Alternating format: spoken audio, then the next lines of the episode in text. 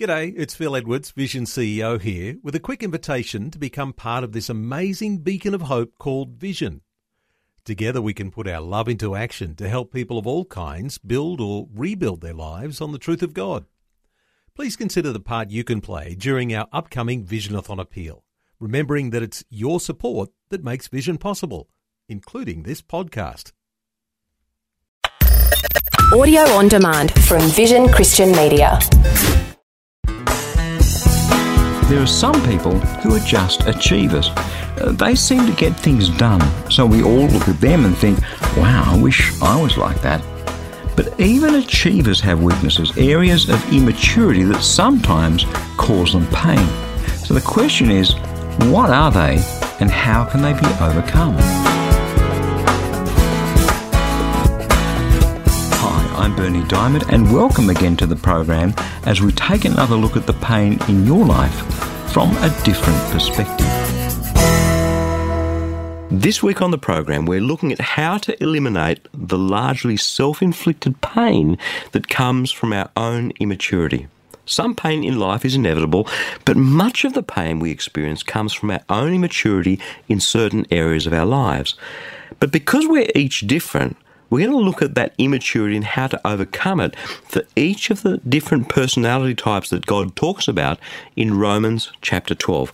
And today we're kicking off with the achiever. And to help us with that, my good friend and co author Keith Henry is going to join me on the program. Keith, welcome to the program today. Hello, Berni.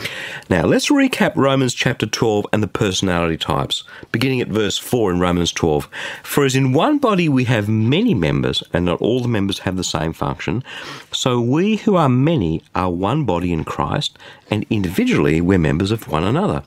We each have gifts that differ according to the grace given to us prophecy in proportion to faith, ministry in ministering, the teacher in teaching, the exhorter in exhortation, the giver in generosity, the leader in diligence, the compassionate in cheerfulness. Now, those seven gifts are generally referred to as motivational gifts, who we are, or as perhaps we'd say it today, personality types.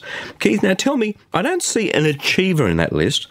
Where do we get the achiever from? We split the encourager into two areas. One is to the achiever and two to the social encourager. So they both come from encouraging. Okay, so uh, an achiever is someone who encourages as well. Yes, that's right. Okay, how do I know if I'm an achiever? What's the what are the hallmarks of an achiever? Uh, generally, you can recognise yourself because you are competitive, very competitive, and very passionate. You get very passionate about what you're doing. You quite often become a workaholic because you want to achieve.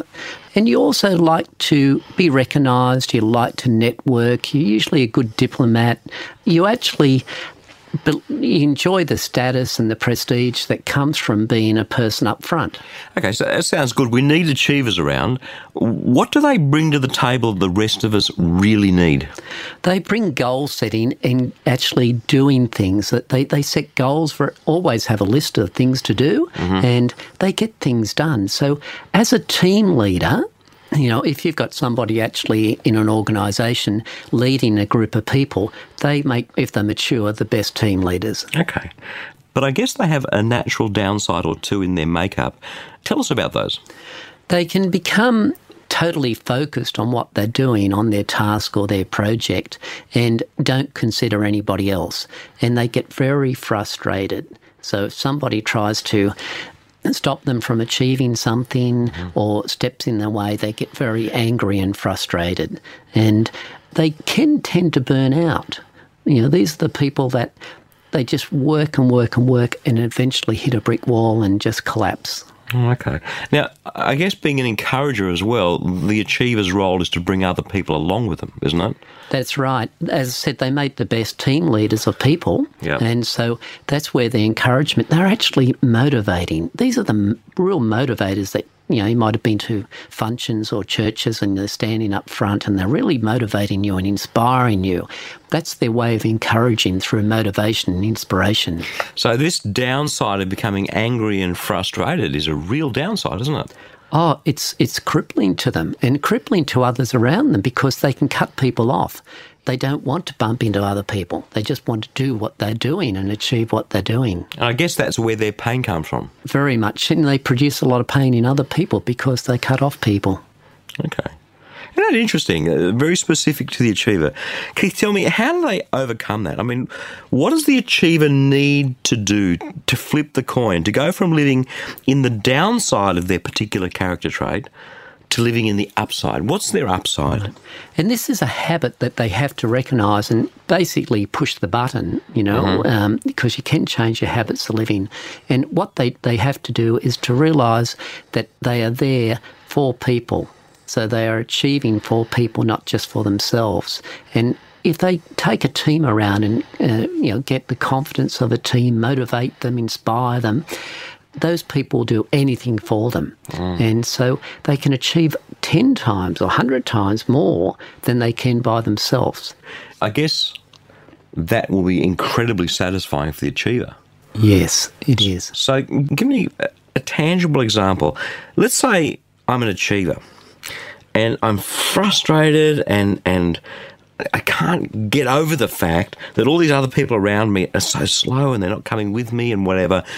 What specifically do I need to do to reach up into the high side of my personality type to start living in that in that upside of who I am? Really learn to to take into account where the other people are, get them on side. So take time to talk to them, to understand them, to be loyal to them, right? Not loyal to yourself, be loyal and faithful to them. Then the people will realise that you are there for them. Then they will pull all they can to help you. Is the achiever naturally a team player or is that a maturity thing? No, they're not naturally that way because they want to just do a task and get it done. Right. But once they release themselves, they get so much pleasure and fulfillment out of it. See, these people in, in this area we're talking about now want fulfillment. Uh-huh. They don't get fulfilled doing it on their own. It's because they have to keep achieving something next all the time. Yep. So when they're living in their immature state, this this selfish state, this state where they've closed everyone off, what happens for them? They, they actually become detached from everybody. And how does that feel? lonely, and they also it, it binds them up. You know, they, they are going to hit a brick wall because when they do that, they work twice as hard.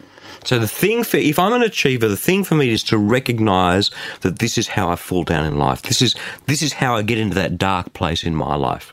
And the way to unravel that is to go out and start to become a team player, to deliberately become a team player. Is that what you're saying? That's right. Start networking with people, or with your wife. Go and have a talk, or husband. Go and have a talk to them. Mm-hmm. Take them out. Get out of your own self and start being with people. and being in relationship, and that helps drag you out. And I guess for an achiever, someone who wants to keep things happening, and they're surrounded by people who sometimes don't follow them and don't become part of that, I guess forgiveness would be a big thing.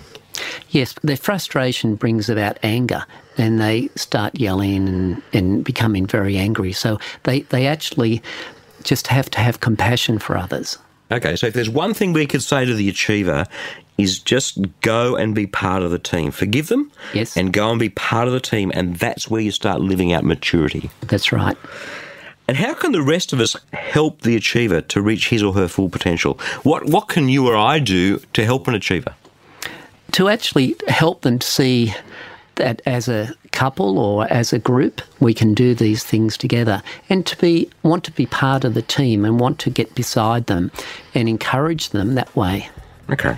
Well, that's the achiever. I mean, it's fascinating stuff. Fascinating stuff. The achiever who wants to achieve so much all of a sudden becomes immobilized when they're immature, and they achieve so much more as part of a team in their maturity. Yes. Thanks for that, Keith. Pleasure, Bernard.